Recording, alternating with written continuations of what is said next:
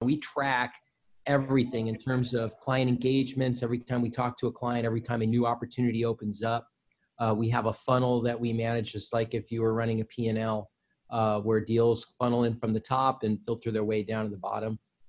You know, I can tell you right now, the four labs are uh, are uh, uh, uh, involved in about 800 client engagements a year. Hmm.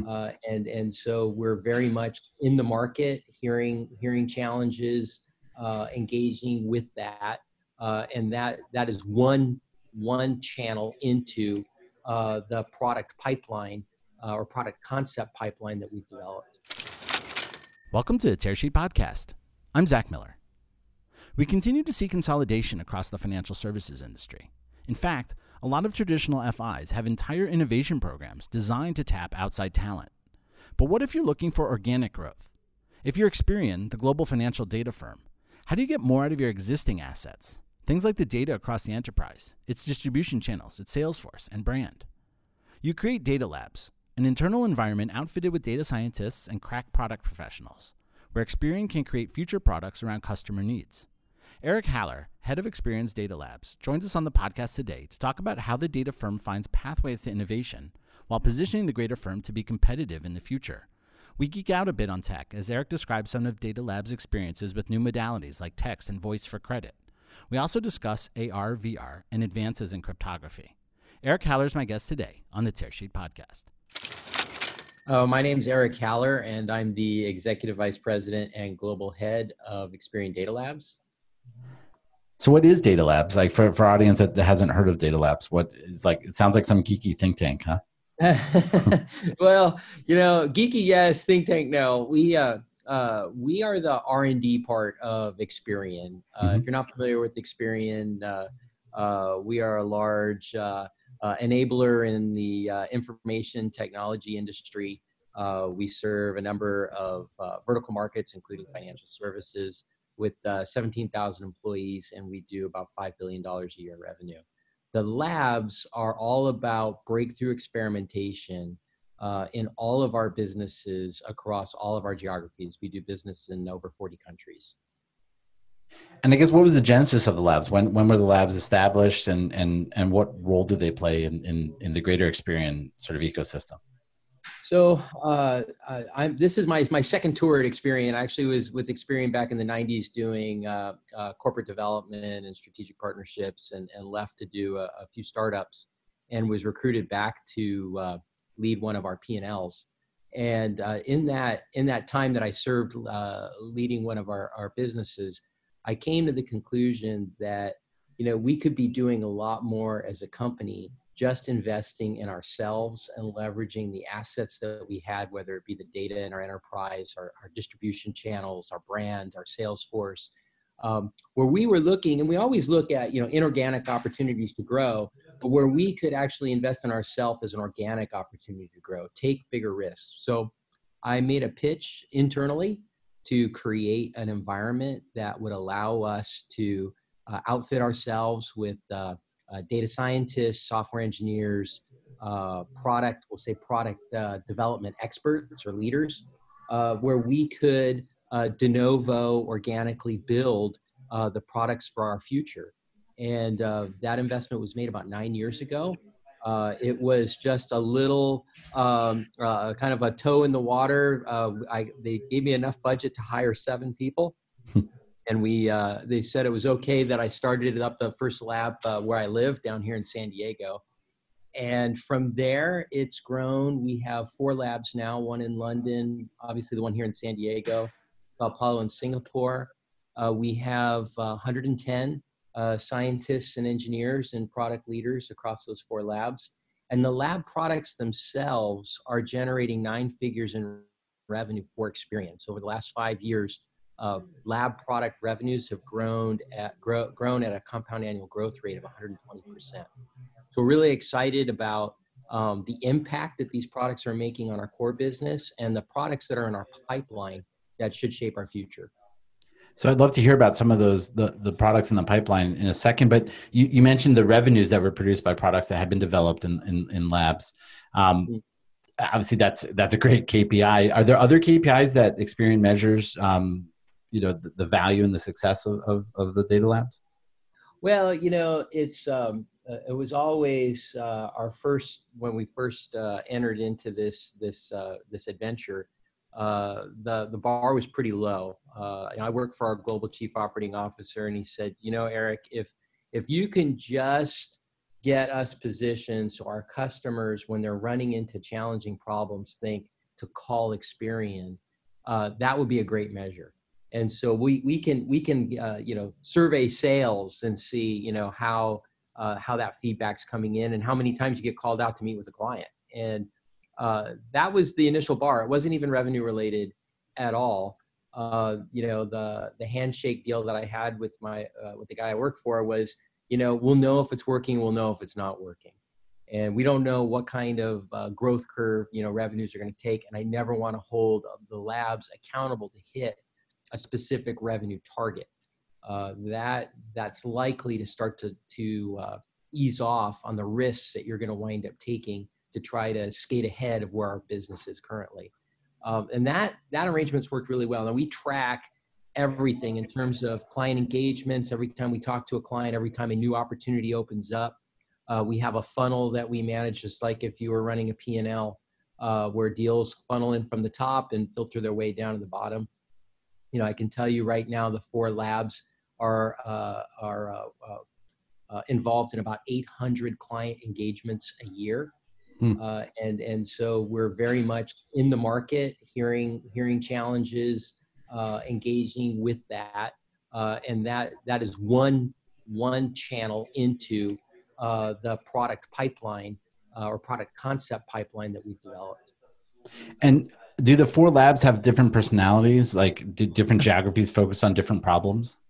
Totally, completely. That's a, that's a fantastic question. Um, so, you know, when we started to build out the labs, you know, management question number one was, you know, how do you want to um, uh, have those labs contribute as part of your investment portfolio in terms of the products that they'll they're, they're building? And and our course of action was to let the region shape the problems that uh, that wind up being uh, resolved or addressed in the product portfolio for that lab. So, so for example, in the UK lab, uh, they're very much about GDPR and uh, open banking, uh, and they have been for several years. And the whole world is starting to move in that direction. So, by the uh, the fact that we have a diversity in our portfolio of ideas and solutions, uh, has you know surprisingly given us the opportunity to port innovation uh, from one geography to another.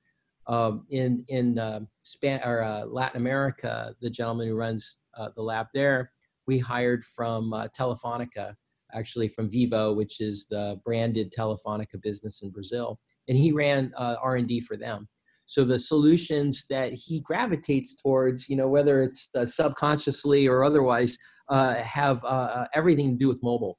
And uh, that's not all that lab focuses on. It's got a very broad set of, of things that they're addressing. But because of his expertise or core expertise in mobile, we're seeing a lot of innovation coming out of that lab uh, with that respect. Uh, in the U.S., it's all been for the last few years. I mean, it's a, it's a very broad portfolio, but in financial services, there's been definitely heavy emphasis on customer acquisition, and mm-hmm. so you know the the front end of that of that uh, pipeline, uh, we've been very focused on that and, and trying to uh, develop uh, new thinking, creative ideas, and new products in that space. So I want to hear about that in a second, um, but I'm curious first to understand a little bit better um, how that product pipeline that you describe interfaces what does the interface between labs and the rest of the company look like how how does a product um, make its way through the pipeline and into the general product portfolio yeah, so it's um it's been an evolutionary process, and I think we've learned a lot over the last nine years. Um, initially, uh, you know, one of the first questions you get asked is, you know, uh, uh, how do you prioritize? So with 800 client engagements, you know, right now we've got uh, 41 uh, pro- projects that we are actively engaged in uh, with a path to becoming a product in the market. Um, but how do you go from that 800 down to, you know, maybe 30 to 40 projects a year that you're going to actually put put resources against? So initially, nine years ago, uh, we said let's do that by committee, uh, which is a terrible idea. the uh, the idea was, imagine. hey, since, since every business is investing in these labs, let's have a large committee with all the strategic business unit, you know, presidents, and we can all sit around a table and you can share uh, all the uh, concepts that are coming through and the criteria you're using uh, to shape or describe what what they they represent, and then we can we can do a, a vote and I'll make sure we all agree. Uh, fortunately for the labs, that process had a very short shelf life. Uh, we went in with our list of priorities. We described how we would rank them and what we did. And uh, the first couple times, there were no changes to the to the pipeline at all hmm. uh, in terms of how we prioritize things. And then uh, it was it was suggested that we maybe make it an annual event. And um, what wound up happening is that prioritization process um, has completely disappeared.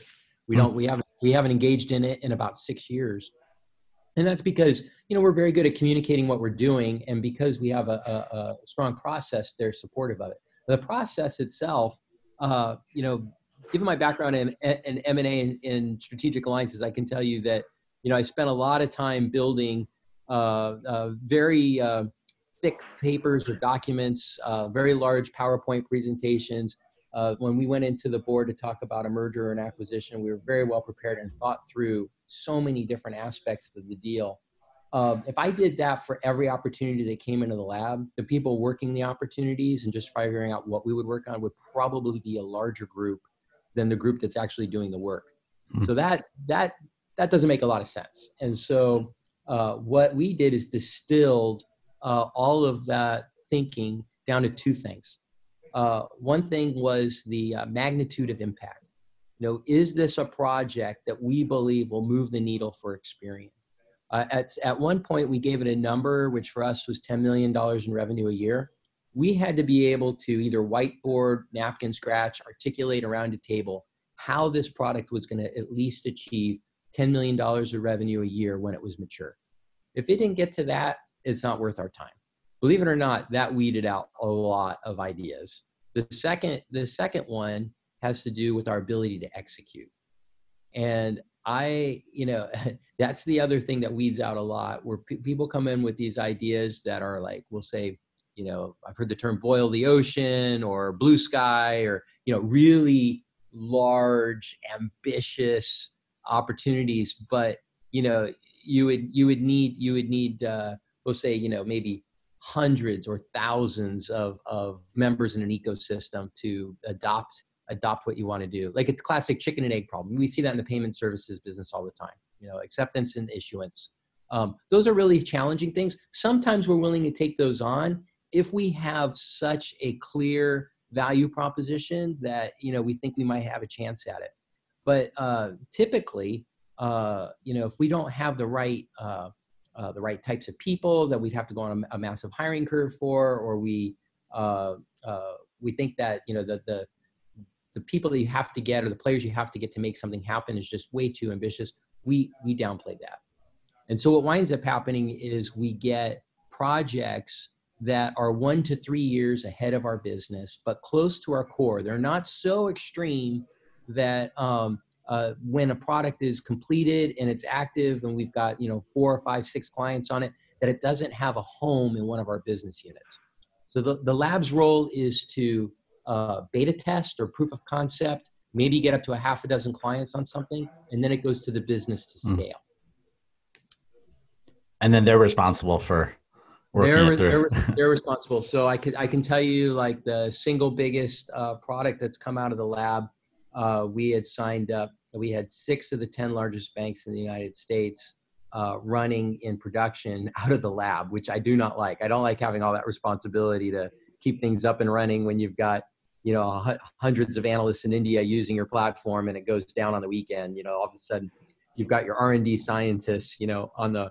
on the weekend trying to get it back up. Mm. Those things are not great for an R&D environment, but we did that, and uh, at, at at the right point, our business hired the right people to to be able to take it on. Uh, at the time, it was the first uh, multi-tenant Hadoop cluster running both Cloudera and SAS in the world. And so, you know, to have you know, that was we built that. Gosh, I want to say five and a half years ago, somewhere mm-hmm. around there. So it was pretty cutting edge at the time, uh, and we had to get the right personnel within the business to take it on. But once that that happened, uh, that scaled to be uh, what's now considered to be Experian's uh, largest blockbuster product in the history of our company. Wow. Yeah. So, so cool stuff.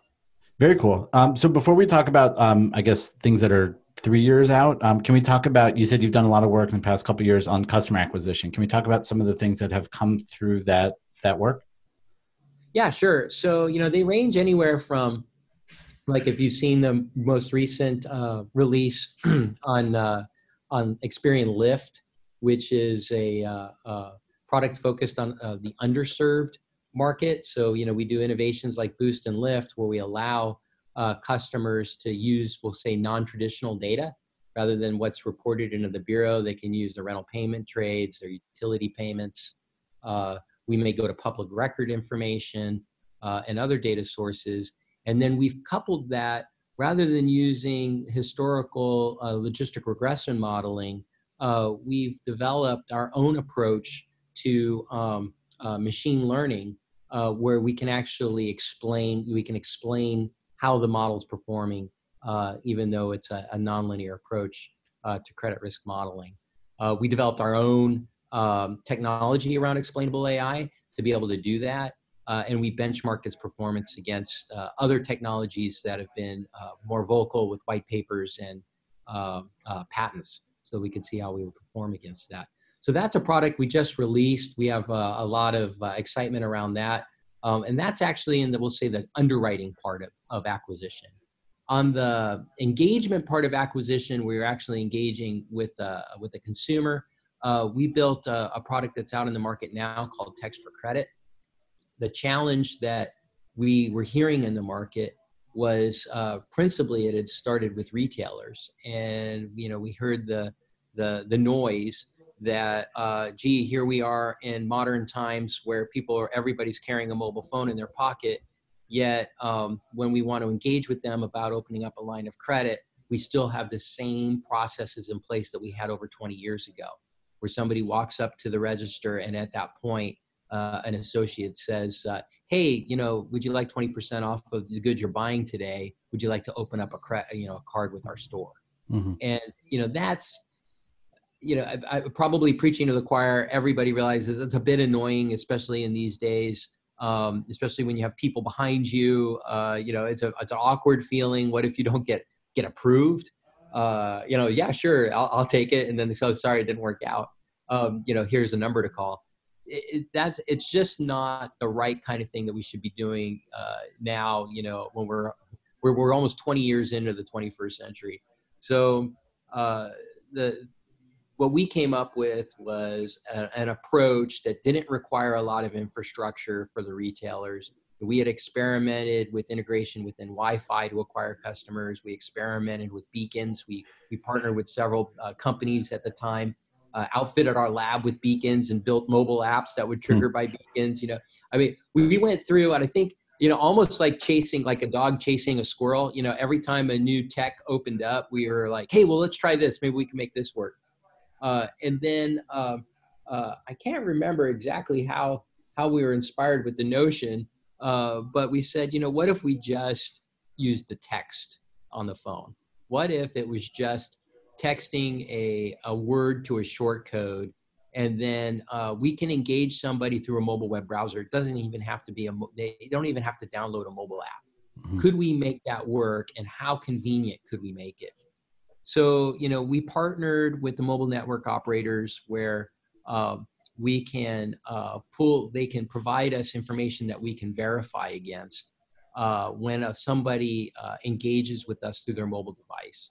And they do that they opt into that by the way. So it's you know when they text a short code they get a they get a link back including a link for disclosures and they're told hey this is what we're going to do. Do you feel comfortable with it? Um, it's actually you know not invasive at all but uh, they can click on the link and uh, we'll address we'll address our customers by name. We've verified uh, a lot of information before we even ask them for a piece of information. And and the amount of data that we ask for is very limited. It makes life much more convenient. You're not spending a lot of time uh, typing characters into your phone.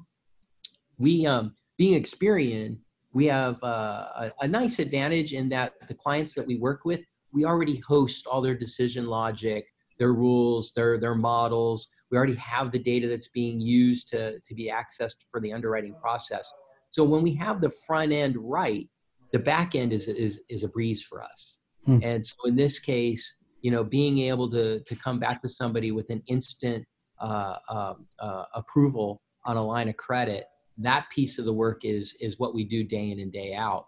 Um, but that mobile web experience, we really had to get right. And so that's that's being rolled out now. We're being very um, careful with the customers we choose uh, to work with. Uh, we're working with several banks right now for credit cards uh, an auto, a major auto, um, uh, uh, uh, uh I say auto retailer, mm-hmm. and um, uh, and we are working with some folks on the mortgage side for pre-approval for mortgages. you know, when you're going through that shopping experience with the home. Eric, you, um, given the fact that you have the models and, and the data in, in, the background, do you guys spend a lot of time thinking about engagement and, lot, and, and different channels, I guess, through which, or new channels, I guess, to deliver that type of engagement? We do. I mean, I you know, it's it's it's funny because with so many projects going on in the lab, it's uh, it's a matter of you know how many folks do you throw against the new uh, developing channels. Um, but you know, I, I've we found that a lot of these channels are easy to work with. For example, uh, voice or augmented or mixed reality, uh, virtual reality. Uh, you know, we've we've spent time building building uh, uh, uh, beta products in in all of those channels. Uh, but you know they're all in very varying S curves in terms of adoption, and because of some of the cost infrastructures, I think it's going to be a while for some of those other ones like mixed reality and, and virtual reality to be, be mainstream. Yeah, I feel like there's always a lot of hype and excitement around new channels initially, and it takes some time for adoption, obviously, to to to catch up. Yeah, I think voice voice might be a little closer. You know, I, I am a big believer in trying to you know if somebody's going to spend the money to uh, lay down uh, the railroad tracks. Uh, and all you have to do is build cars and ride on top of them. Uh, you know, I'm a big believer in, in building the cars. Mm-hmm. And and the nice thing about voice is, you know, between uh, Amazon, Google, uh, and Apple investing a tremendous amount in building these smart speakers, and then consumers picking up the tab and you know buying them for their home. You know the the idea of building skills uh, that other people can can can upload and use becomes you know it's almost a no-brainer. Mm-hmm. the problem is you know i don't know uh, uh, how many folks you know that have actually uploaded a skill uh, in one of their smart speakers. Um, it's not like you know, well, it is kind of like uh, using your iPhone or your Android device and going to the App Store. But because that's a disconnected process, you got to go to a tablet or you know your your laptop or whatever to or your mobile device. Um, it doesn't really happen. A lot of people mm. don't even know how to do it. So you know, there's going to come a point we believe that uh, display and voice are going to unite, hmm. and and when that happens, it's already starting to happen, but just really, you know, on the on the fringe, right? It's like if I want to, if I want to ask Alexa to change my channel on my television, I can do that. Or I can ask my Roku to do it if I want to do it. You know, so so I can talk to my TV today. Not a lot of people talk to their TV, but you know, it's it's possible. But there's going to come a point where that that television or other displays that you have in your house are going to come alive with your voice. And when that happens, we've already developed interfaces for how you will go about shopping for credit We've already built the skills. We've already we've already developed software for display. So when it's the right time, Experian wants to be on their forward foot to get that out the door. Interesting. I guess we have time for one last question, and I, I guess you talk about some of the things um, that seem relatively close to to launch. What about Skunkworks? What about um, big audacious ideas that that that you get that excite you that you that you see coming down the pike that you know maybe it's not this year or next year, but like, uh, are there transformative technologies out there? Let me put it ask that way. Absolutely, hundred percent. Actually, the thing that gets my my uh, my heart level racing is uh, actually it's uh, it's in the world of cryptography, and I uh, uh, you know I spent a bit of time way early in my career working at Visa back in 94 95 on SET which was uh, securing uh, internet transactions for payment using uh, you know public key cryptography. Uh, I believe that uh, secure multi-party computation is going to open up a tremendous number of opportunities for the world.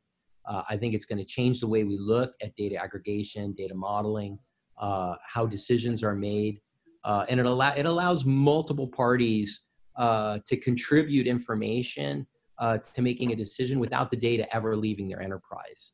And um, you know, I don't know how much time we really have for me to explain it, but I would say that I would like I because I don't I don't know a lot about it. If you can give like a elevator view of it. Oh yeah, yeah, sure, yeah. sure. So, uh, well, I'm glad. Uh, so so so the the elevator view would be that um, uh, you get multiple parties that may uh, compete with each other, uh, but they realize that if they can collaborate in some meaningful way, they can they can all make better decisions around something, whether it's uh, around a consumer uh, consumer's income or it could be a commercial insurance carrier evaluating somebody's risk. It could be around ID authentication.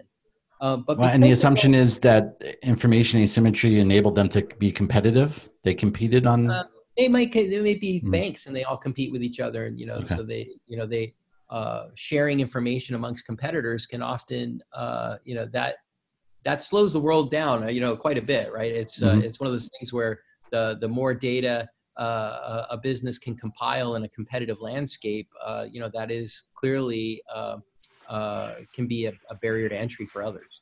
Hmm. Uh, you know, so so what SMPC allows competitors to do is share that information without yielding their competitive position. It, it can it can maintain a certain level of uh, anonymity uh, in the process, um, and it doesn't require any third party intermediary to hold the data from all the other uh, providers. Um, so, so for example, uh, we'll say in the commercial uh, insurance space, I may sit on uh, a portfolio of people that I've booked for underwriting, and I have a database of claims uh, uh, associated with uh, that book of business that I that I have. I really don't want the other commercial carriers to know that I'm the one that has booked this particular account, and I don't want them to certainly don't want them to know how I've priced it um, I'm not particularly enthusiastic about sharing who filed claims, but I really want to know who's if if I'm going to book a new account if they filed a claim with somebody else. So how can I share the claims data without my competitors knowing that I was the one that booked that account and without yielding any other specific information. So SMPC allows queries to run against that network of insurance companies allows them to share uh, uh, insights on risk without yielding any of the competitor information or competitive information that they want to keep uh, anonymous. Uh, and it doesn't require anybody to say, "Hey, all insurance companies report us your data," and then we'll we'll we'll uh, we'll go ahead and and then uh, report back to you every time you send us an inquiry. So so it, it's it's actually it's it's what I would consider to be disruptive innovation, hmm. and I think the uh, there are so many use cases for this. I'll say disaggregated uh, uh, disaggregated data uh, um, decisioning that um, you know it sounds a little bit like blockchain, but it's mm-hmm. not. Mm-hmm. You know, I think that's the the the key here, and and the the crypto the cryptographic aspect of it is fantastic. It's uh, it's an n minus one solution, meaning that you have to capture all the data uh, uh, running from an inquiry uh, to be able to uh, disrupt or decode uh, the uh, the message. Interesting, Eric. Thanks for sharing all the the insights that you guys are working on, and uh, thanks for joining us on the Tearsheet podcast today. Oh, it's absolutely our pleasure. Thank you so much.